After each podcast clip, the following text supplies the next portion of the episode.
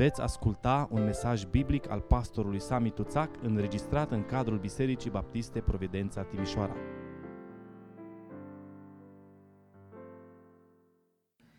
Vă rog să deschideți Sfânta Scriptură împreună cu mine în Epistola Apostolului Pavel către Efeseni. Vom citi în dimineața aceasta din capitolul 5, de la versetul 21 și până la versetul 33, pagina 1149 în Sfânta Scriptură. Efeseni, capitolul 5, începând cu versetul 21. Supuneți-vă unii altora în frica lui Hristos. Nevestelor, fiți supuse bărbaților voștri ca Domnului. Căci bărbatul este capul nevestei, după cum și Hristos este capul bisericii, el mântuitorul trupului. Și după cum biserica este supusă lui Hristos, tot așa și nevestele să fie supuse bărbaților lor în toate lucrurile. Bărbaților, iubiți-vă nevestele, cum a iubit și Hristos biserica și s-a dat pe sine pentru ea, ca să o sfințească după ce a curățit-o prin botezul cu apă prin cuvânt, ca să înfățișeze înaintea lui această biserică slăvită, fără pată, fără zbârcitură sau altceva de felul acesta, ci sfântă și fără prihană. Tot așa, trebuie să-și iubească și bărbații nevestele ca pe trupurile lor. Cine își iubește nevasta, se iubește pe sine însuși. Căci nimeni nu și-a urât vreodată trupul lui, ci îl hrănește, îl îngrijește cu drag, ca și Hristos biserica. Pentru că noi suntem mădulare ale trupului lui, carne din carnea lui și os din oasele lui. De aceea va lăsa omul pe tatăl său și pe mama sa și se va lipi de nevasta sa și cei doi vor fi un singur trup. Taina aceasta este mare. Vorbesc despre Hristos și despre biserică. Încolo, fiecare din voi să-și iubească nevasta ca pe sine și nevasta să se teamă de bărbat. Amin. Vă rog să luați loc. Nu aș vrea să fie uh, o surpriză pentru cei care sunteți prima dată cu noi sau ne urmăriți și uh, aveți impresia că urmează o nuntă, pentru că de obicei pasajul acesta se citește la nunți. Uh, de cele mai multe ori, uh, aș zice aproape de fiecare dată, când am ținut un serviciu de cununie, am citit pasajul acesta, chiar dacă nu am predicat din el întotdeauna, dar întotdeauna l-am citit uh, chiar înainte de cununie. Nu e nicio nuntă în dimineața asta, da? Nu se știe. Știți că uh, a fost o biserică cu ani de zile în urmă în care păstorul când a venit uh, a văzut două scaune uh, puse acolo sus și a întrebat pe alt frate, care și el era slujitor, întâmplător fratele era Marcu Nechifor, l-a întrebat că ce cu scaunele alea? O că o să fie nuntă. Păi cine se căsătorește? O să vezi la urmă.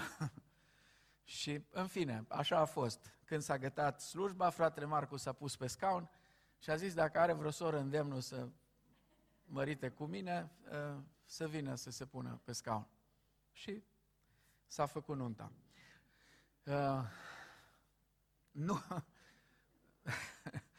nu vă încurajez să faceți asta, că nu știți niciodată. da nu știți niciodată ce se poate întâmpla. Istoria e mult mai complexă, n-am timp să vă povestesc. Dar, în fine, uh, suntem la pasajul acesta pentru că aici am ajuns cu uh, seria noastră de mesaje uh, din epistola lui Pavel către Efeseni. Mesajul de astăzi este despre armonia în familie în lumina Sfintelor Scripturi. În pasajele precedente, Pavel a prezentat standardele pe care uh, le așteaptă Dumnezeu de la noul său popor, Biserica lui Hristos. Și accentul major pus de către Pavel este pe unitate și puritate sau curăție. Poporul lui Dumnezeu, format din oameni extrem de diferiți, trebuie să fie un popor unit. Asta subliniază Apostolul Pavel cât poate de puternic. Poporul lui Dumnezeu, format din oameni diversi, oameni care au uh, structuri uh, temperamentale sau comportamentale diferite, oameni care au, uh, știu eu, o educație diferită, oameni cu culturi diferite, pentru că vă rog să înțelegeți, fiecare familie în care noi creștem are o cultură a ei. Există o cultură, o cultură a familiei. Și uh, folosesc uh, uh, oportunitatea asta să vă atrag atenția celor care sunteți tineri și urmează să vă căsătoriți, uh, nu vă uh, înjugați la jug până nu vă uh, documentați să vedeți cei cu cultura fiecarei familii. Cultura familiei tale, cum se potrivește cu cultura familiei din care vine partenerul.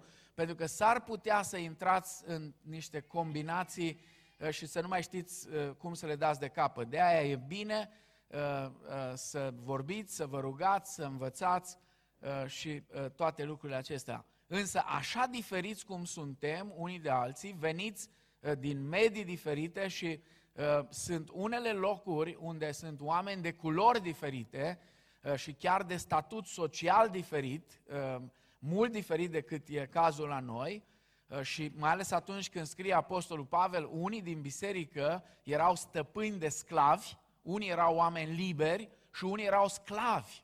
Asta, e, asta, asta era Imperiul Roman în vremea aceea. Asta era cultura de atunci. Și cu toate astea, Apostolul Pavel sublinează cât poate de puternic uh, uh, importanța unității pentru poporul lui Dumnezeu. Dar, de asemenea, acest popor al lui Dumnezeu trebuie să fie un popor sfânt un popor care să trăiască o viață de curăție sau de puritate. În paragrafele următoare, începând de la versetul 21 și uh, până vom vedea, până la finalul uh, epistolei, în, uh, inclusiv capitolul 6, accentul lui Pavel se mută pe relațiile în care ne aflăm ca și copii al lui Dumnezeu. Și Pavel vorbește despre două tipuri de relații. Relații cu cei pe care îi vedem, uh, soțul, soția, părinții, copiii, șefii de la servici, angajații și relații cu cei pe care nu îi vedem, și anume domniile și stăpânirile așezate în linie de bătaie împotriva noastră. Credința creștină reală este aceea care în practică va face față cu succes atât relațiilor cu lumea vizibilă, cât și relațiilor cu lumea invizibilă. În ceea ce privește relațiile din lumea vizibilă, Pavel prezintă trei perechi de relații care sunt fundamentale pentru întreaga existență umană. Soți și soții, părinți și copii, stăpâni și robi sau șefi și angajați, am spune astăzi. Toate aceste categorii puteau fi găsite în primele biserici creștine și ele pot fi găsite și astăzi. În prima pereche vedem uh, persoana umană ca pe o ființă sexuală. În a doua, vedem persoana umană ca pe o ființă temporală, legată de generația care aparține. Iar în a treia, ca pe o ființă materială, făcând parte dintr-o structură economică. Frați și surori, vreau să vă spun ceva în dimineața asta care pentru mine a fost o mare provocare și cred că trebuie să fie un semnal de alarmă pentru noi ca și creștini evanghelici în România. Noi nu putem vorbi despre o relație personală cu Hristos fără ca să arătăm consecințele acesteia în planul relațiilor cu oamenii alături de care muncim și trăim. Poți să vorbești cât vrei tu de relația ta personală cu Hristos, n-ar nicio valoare în afara comunității în mijlocul căreia tu trăiești. Cum te raportezi tu ca și creștin la soția ta, la soțul tău, la copiii tăi, la părinții tăi, la cei din adunare, la cei cu care ești la servici. Asta, până la urmă, ăsta e creștinism. Celelalte pot fi religie, misticism, tot felul de lucruri din astea, dar nu creștinism. Vă rog să rețineți, nu mi-o luați în nume de rău. Tot ce spun, spun și despre mine. Sunt parte din asta, sunt parte din poveste. De patru generații, de patru generații, sunt parte din mișcarea asta evanghelică, în special din mișcarea baptistă din România. Dar cea mai mare problemă a evanghelicilor din România este o așa numită sfințenie în vid. O sfințenie în vid. Foarte prezentă și astăzi. Această sfințenie în vid amplifică importanța experiențelor și minimalizează valoarea normelor etice. Și vă rog să rețineți, cu cât o grupare creștină pune mai mult accent pe experiențe, cu atât etica lasă de dorit mai mult. Vă rog să rețineți asta. Deși este o anomalie, cu cât o mișcare creștină pune accent pe experiențe extatice și pe re- realități și trăiri în extaz cu Hristos, cu atât etica are de suferit acolo fantastic. Când eram la începuturile slujirii mele ca păstor la Betel, un frate din comitetul bisericii de atunci, un frate bătrân, nu vă dau numele, deși unii îl cunoașteți sau l-ați cunoscut, pleca la Domnul de ani de zile. Într-un context, într-o discuție tensionată, în comitetul bisericii a spus ceva care m-a intrigat, m-a revoltat atunci. Acum, aș spune, frate dragul meu, ai avut așa de mare dreptate. Știți ce a zis? A zis cu pocăiții să te rogi și să cânți, dar să nu faci afaceri. Și am zis, frate, nu vă supărați, eu naiv, aveam 20 ceva de ani. Am zis, frate, cum puteți să spuneți așa ceva? Cum e posibil dumneavoastră, om bătrân, om în vârstă, era, nu era oricine în biserică, și mi-a zis, frate, ești tânăr. O să vezi în timp cum stau lucrurile. Și e dureros să spun astăzi că omul ăsta a avut perfectă dreptate. De multe ori, cu pocăiții, cu evanghelicii, doar atât. Roagă-te și cântă. Nu fă afaceri, nu te băga unde nu trebuie, că e o problemă. În contrast cu această sfințenie în vid, apostolii au prezentat o sfințenie vizibilă. O sfințenie vizibilă, nu invizibilă. O sfințenie vizibilă, concretă, în situațiile concrete de viață și are slujbe ale slujirilor de fiecare zi. Iată cum începe Apostolul Pavel pericopa aceasta, supuneți-vă unii altora în frica lui Hristos. Pavel începe prezentarea acestor relații cu un scurt cuvânt introductiv despre supunerea față de autoritate. O noțiune extrem de demodată astăzi. Supunerea față de autoritate este cât se poate de demodată. Și știți unde e ipocrizia cea mai mare? Pentru că unii dintre noi avem pretenția ca cei care sunt sub noi în poziții de autoritate să asculte, dar nu suntem capabili să ascultăm un nivel mai sus de noi. O soție care nu poate să stea sub autoritatea soțului ei va fi greu să ceară copiilor ei să fie sub autoritatea ei ca mamă. Va fi extrem de greu. Pentru că nu se poate. Copiii se uită și văd. Dacă acolo se respectă sau nu se respectă anumite lucruri. Autoritatea, noțiunea de autoritate este o noțiune demodată astăzi. Dar dacă vă uitați aici la ce spune Apostolul Pavel, în toate cele trei perechi de relații există un accent pe supunere. Soțiile trebuie să fie supuse soților, spune versetul 22.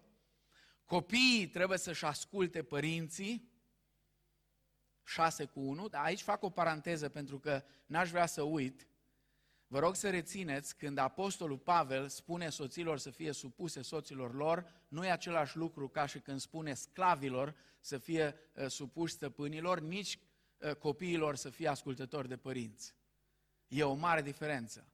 Este relația uh, dintre soț și soție, este ca și, rela- uh, ca și relațiile din Sfânta Treime, unde uh, Tatăl, Fiul și Duhul Sfânt sunt coegal, coexistenți, dar în, în, în frumusețea care există acolo în, în, în aceste relații, Fiul uh, se supune Tatălui, Duhul Sfânt ascultă de Tatăl și de Fiul, uh, există o supunere voluntară acolo. Uh, despre asta e vorba când vorbim despre relația dintre soț și soție. Nu îi spune soției, adică soțul nu se poate raporta la soție așa cum părinții se raportează la copii sau șefii la angajați Uh, sau mă rog cum era atunci, uh, stăpânii de sclavi la sclavii lor. Dar revenind aici, uh, soțiile trebuie să supună soților, copiii trebuie să-și asculte părinții, robii trebuie să fie ascultători față de stăpânii lor. Capitolul 6 cu versetul 5. Acum, o întrebare care trebuie să găsim răspuns, pentru că creștinii nu au voie să bage capul în nisip cu privire la provocările societății. Ce ne facem? ce ne facem cu supunerea în această epocă a emancipării.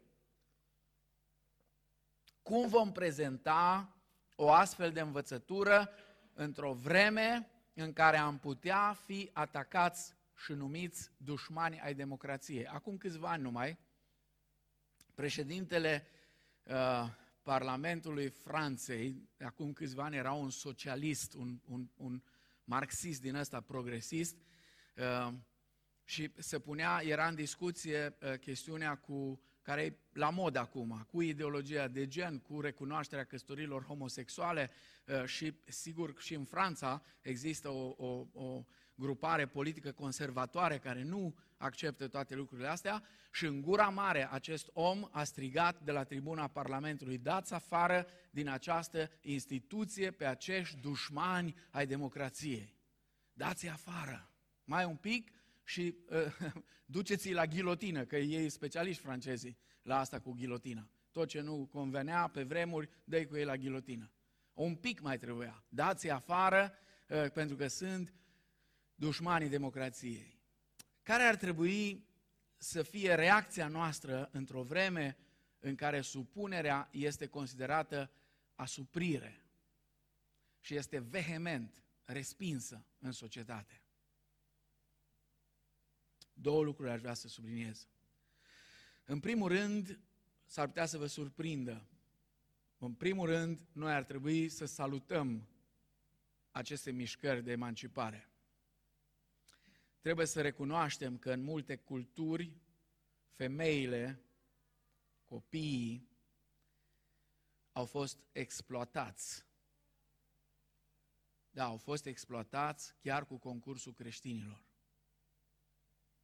În multe culturi și uh, o spun chiar dacă vor fi unii care se vor supăra pe mine, cultura românească este încă o cultură profund misogină profund misogină, încă. Cultura noastră românească, cultura bisericească românească, este încă o cultură profund misogină. Vreau să ne lămurim asupra unui lucru de la bun început. Nu am găsit nicăieri în Scriptură că femeia ar fi chemată să fie păstor sau prezbiter. Nu am văzut asta.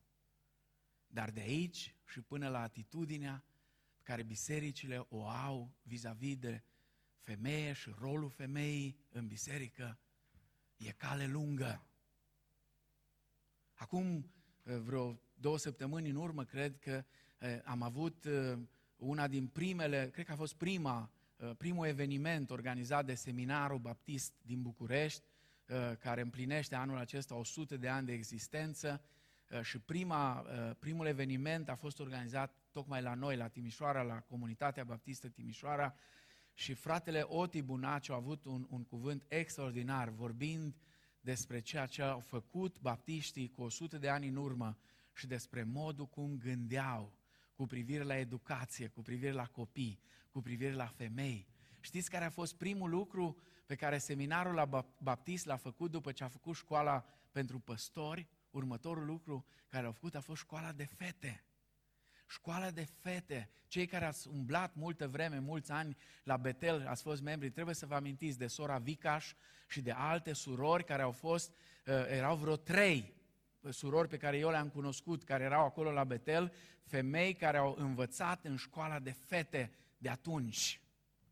Uh, mai mult, în statutul, primul statut al Uniunii Baptiste, Uniunea Baptistă s-a format în anul 1920, 1919-20, a început imediat după Marea Unire, uh, pe lângă păstori și diaconi erau diaconițe. Da, erau diaconițe. Baptiștii, acum 100 de ani, n-au fost nici legaliști, nici fundamentaliști, mă refer la cei din România.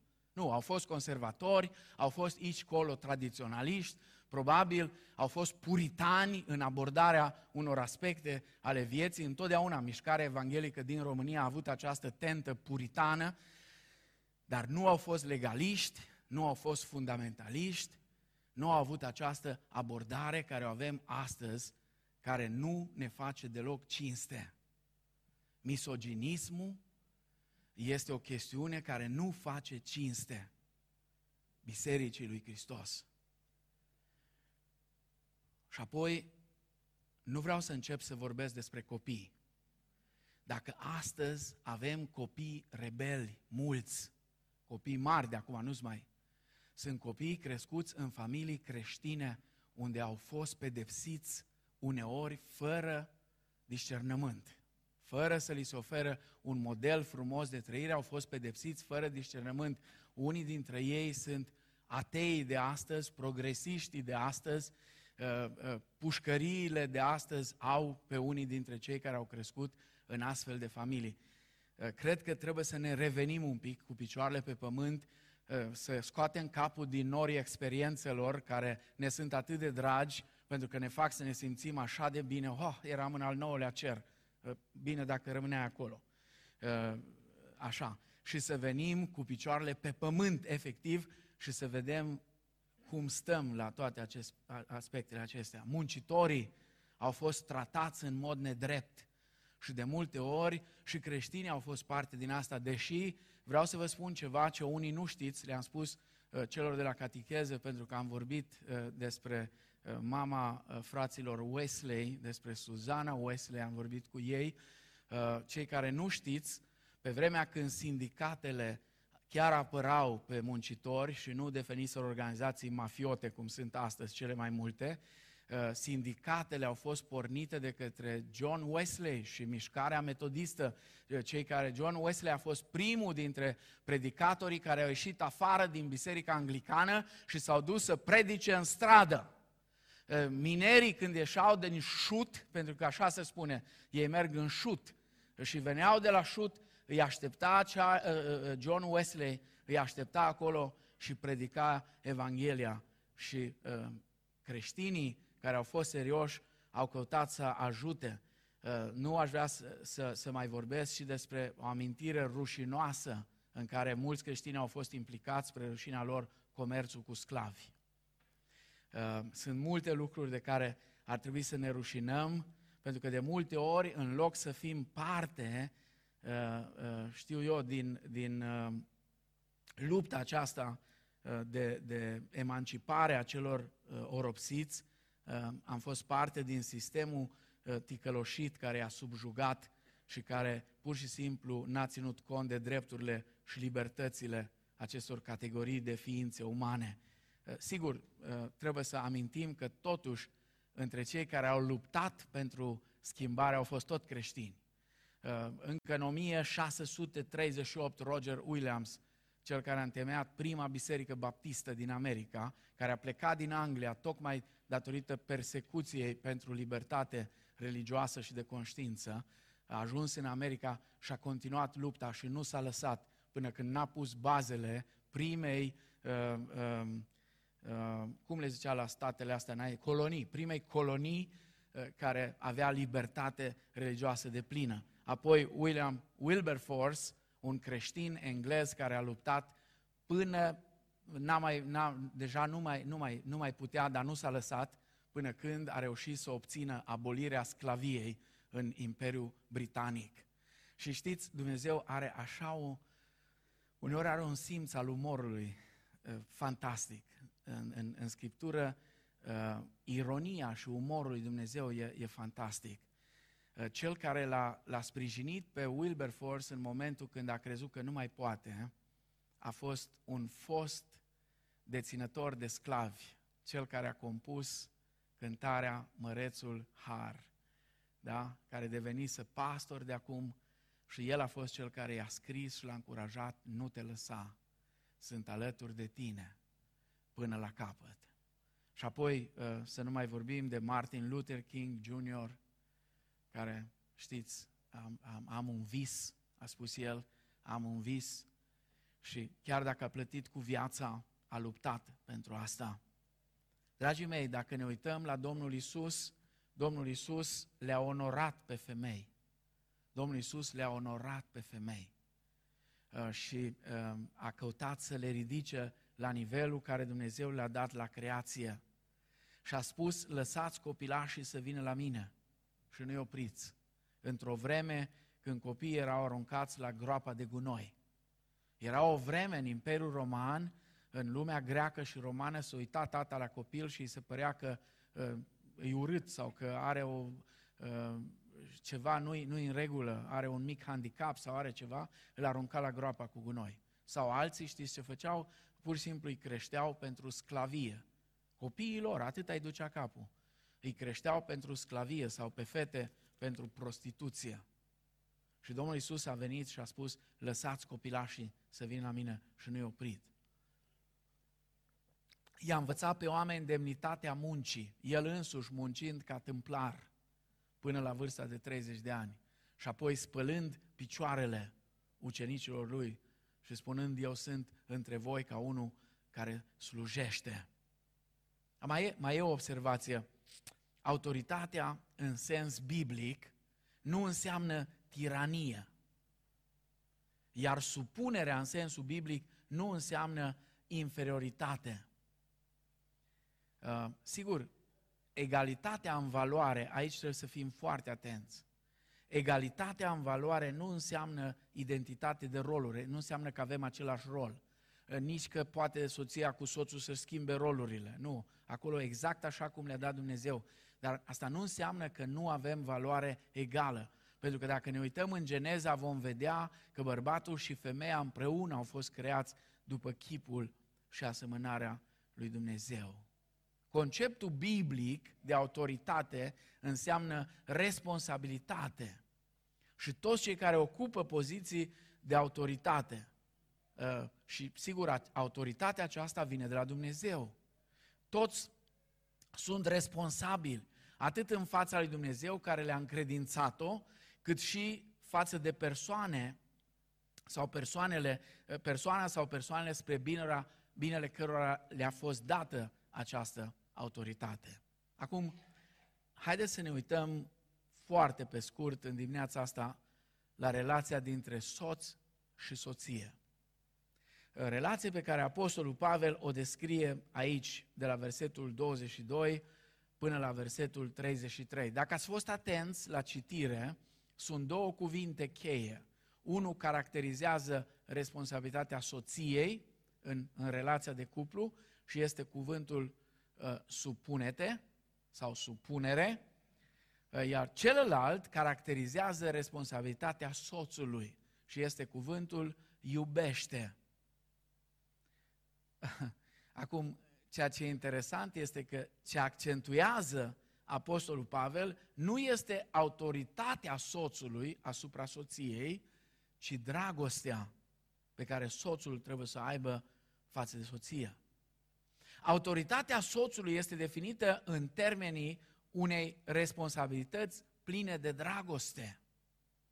Când auzim de un soț autoritar, cum ni-l imaginăm? Dacă cineva spune, el e un, un, un bărbat autoritar, este un soț autoritar, cum, cum ne imaginăm noi? Vă spun cum.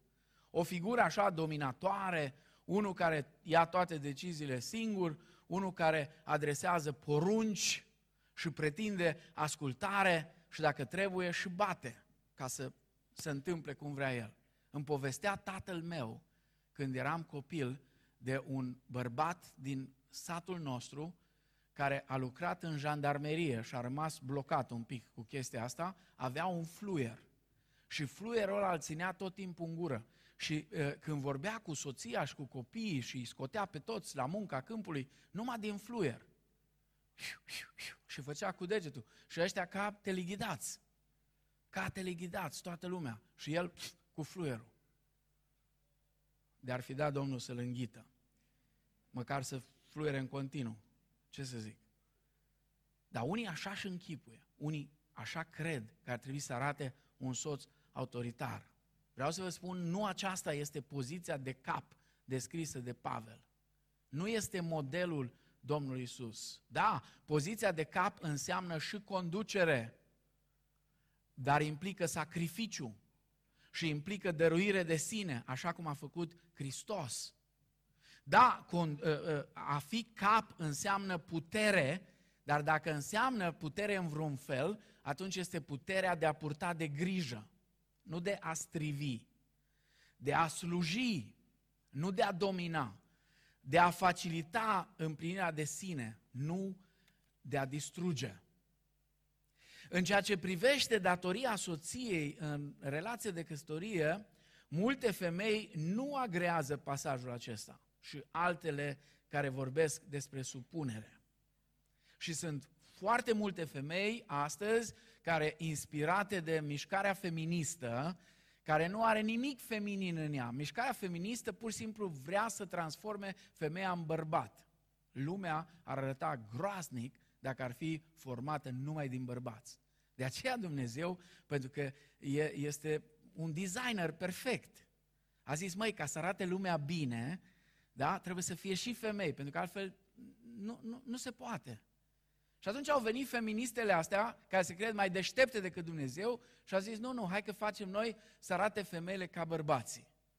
Nu, nu e ok așa. Nu e ok. Eu sunt de modă veche. Dacă văd un bărbat că scuipă pe stradă, ok, asta este. Dacă văd o femeie, nu pot să accept asta. Mi se pare ciudat. Un bărbat, ce, e bădăran, ce să faci cu el? Dar o femeie nu are voie să fie bădărană. O femeie trebuie să fie gingașă. Așa a creat-o Dumnezeu.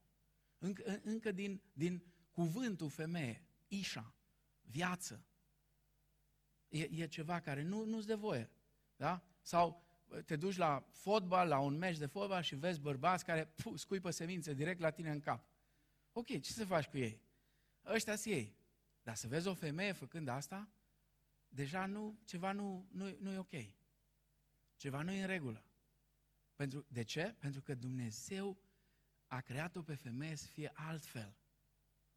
Dumnezeu s-a uitat la toate lucrurile și a zis, nu este bine ca omul să fie singur. Am să-i fac un ajutor potrivit. După ce a făcut și femeia, nimic n-a mai fost la fel, zic unii. Dar spune, toate lucrurile, s-au uitat la toate și erau foarte bune. Erau foarte bune. Da? Uh, dați-mi voie, uitându-ne la pasajul acesta, să vă prezint patru adevăruri care demonstrează frumusețea familiei creștine, așa cum o prezintă Apostolul Pavel aici.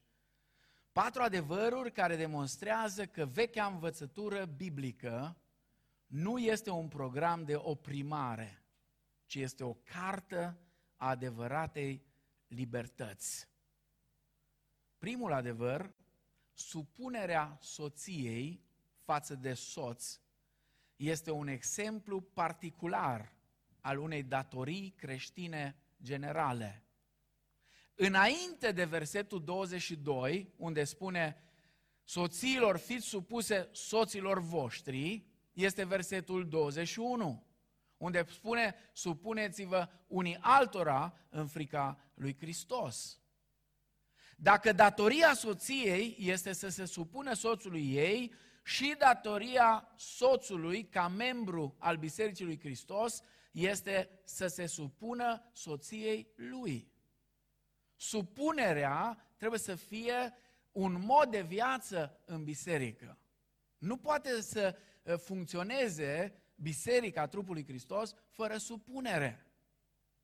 Poate vă, vă amintiți povestea asta, am spus-o și altă dată, uh, fiind uh, undeva în diaspora, cu ani de zile în urmă și văzând pe acolo tot felul de lucruri, am întrebat-o pe fica unui păstor care trecuse omul prin multe uh, tensiuni și așa mai departe și ea era născută, crescută acolo în, în America, că de America e vorba, uh, și uh, avea deja o vârstă, eu știu, 18 ani, 19 ani, era studentă, nu mai țin minte exact câți ani avea, și am întrebat-o, măi, de ce crezi tu uh, că pf, sunt toate problemele astea în comunitatea voastră?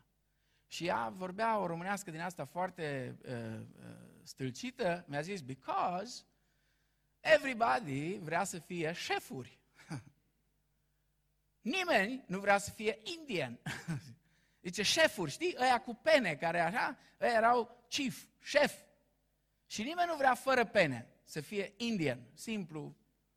Și a, a descris fantastic, în niște cuvinte uh, care, știu eu, ar putea să sune funny, uh, dar ăsta e adevărul.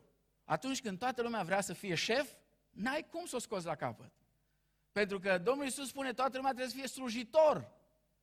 Fiecare trebuie să se supună celuilalt.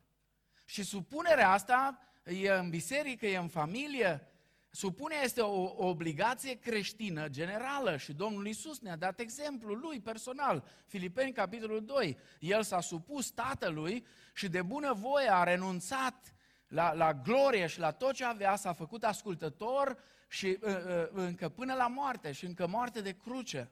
S-a făcut asemenea unui sclav. Uh, și apoi, desigur, Dumnezeu l-a înălțat. Acum, dați-mi voie să vă spun ceva, doamnelor, domnișoarelor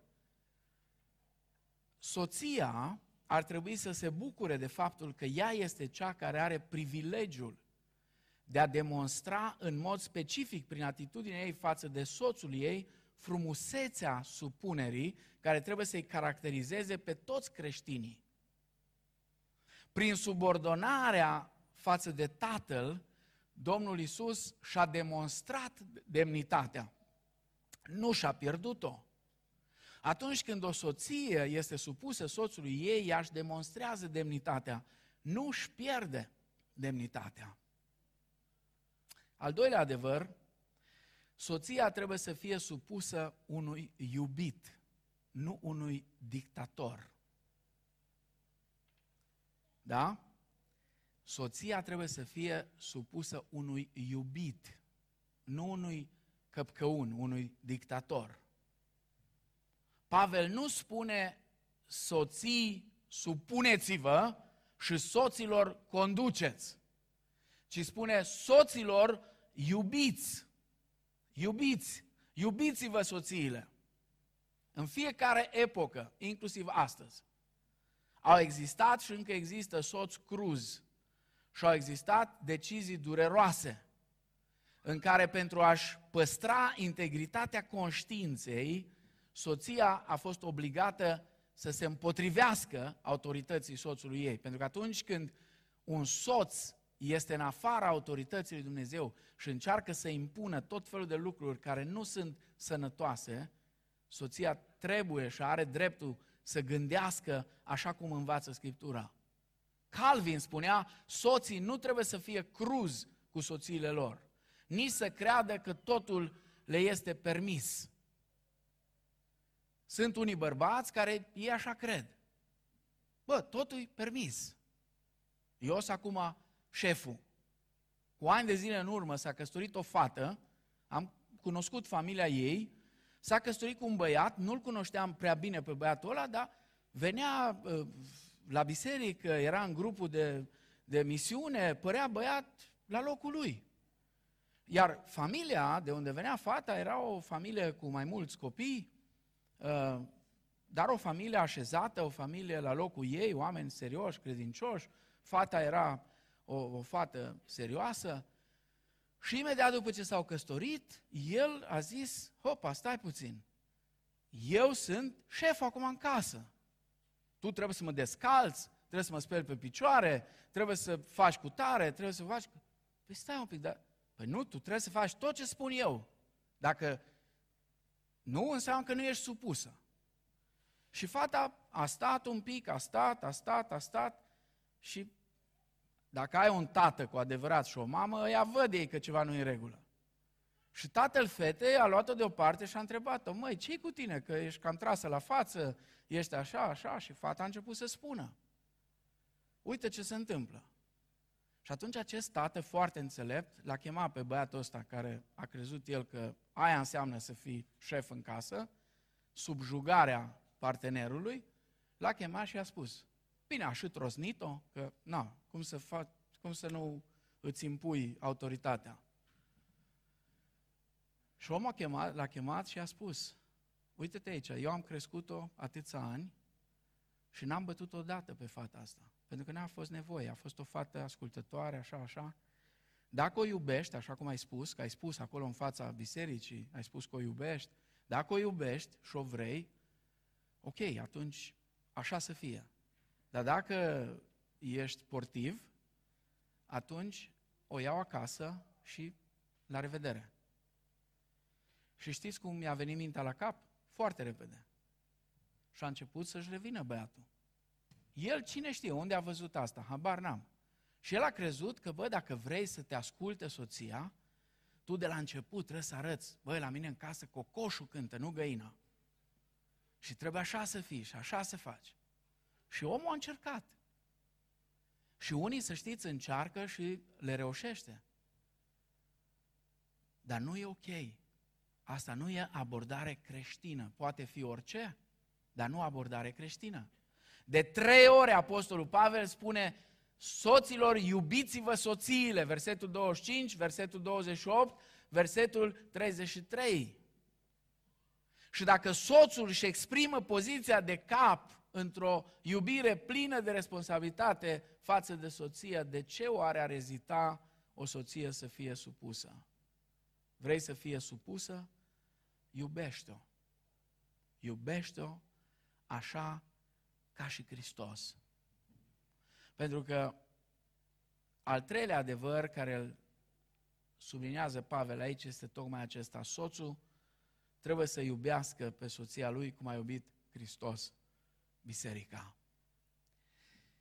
Este grea cerința supunerii pentru soție, sigur că e grea, mai ales în contextul în care trăim astăzi, însă ceea ce se cere soțului este mai greu.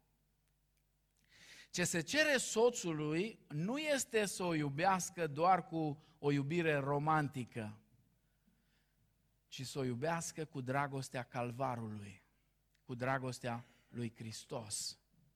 Bărbaților, versetul 25, iubiți-vă nevestele cum a iubit și Hristos biserica și s-a dat pe sine pentru ea, ca să o sfințească după ce a curățit-o prin botezul cu apă, prin cuvânt. Dragostea lui Hristos este apogeul iubirii pentru soție. Modelul lui Hristos este culmea dăruirii de sine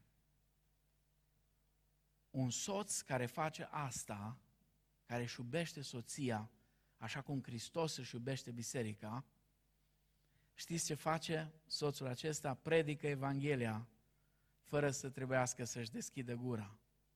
Predică Evanghelia, îl vestește pe Hristos, fără ca să spună vreun cuvânt, pentru că oamenii pot vedea în el calitatea dragostei care l-a dus pe Hristos la cruce. Scopul lui Isus cu biserica a fost să o elibereze de toate petele care îi răpesc frumusețea și să o arate, să o prezintă în, în glorie, în eternitate, să fie în, în, într-o frumusețe maximă. Iar soțul creștin trebuie să aibă aceeași preocupare față de soția lui. Cu ani de zile în urmă am spus povestea asta, cred că de, de 100 de ori nu, dar de 50 de ori sigur.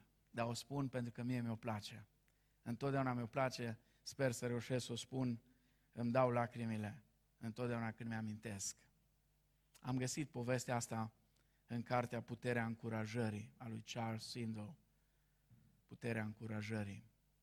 O carte fantastică. Nu, nu, nu Charles Swindoll, uh, David Jeremiah, mă scuzați. David Jeremiah. Puterea încurajării.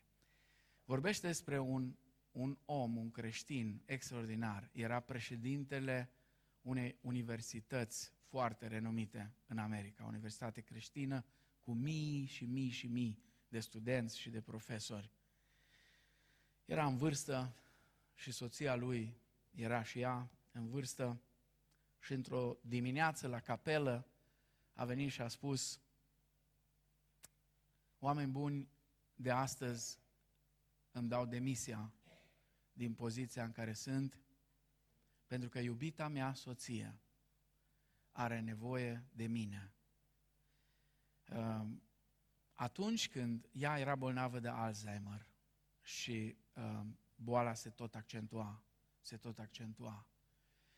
Și el a spus așa, atunci când uh, noi ne-am căsătorit, eu am zis că vom fi împreună la bine și la rău, în bogăție și în sărăcie, în boală și în sănătate, până ce moartea ne va despărți.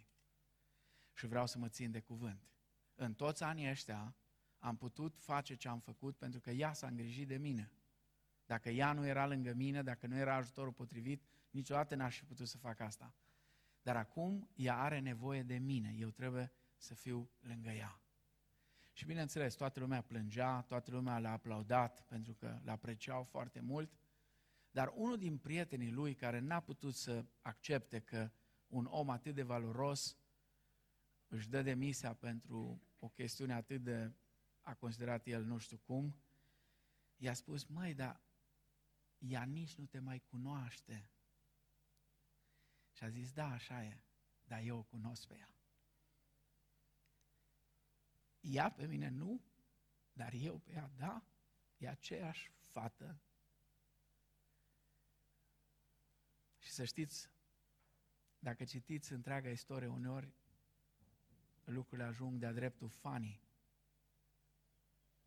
De-a dreptul fanii. Dar asta înseamnă să iubești cu dragostea lui Hristos. Să iubești până la capăt. Și ultimul adevăr, supunerea soției este doar un alt aspect al iubirii. Pentru că esența învățăturii pauline cu privire la familie este aceasta.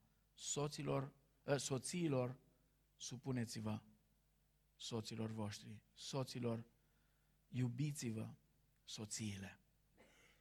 Ce înseamnă să te supui? Practic înseamnă să te dăruiești.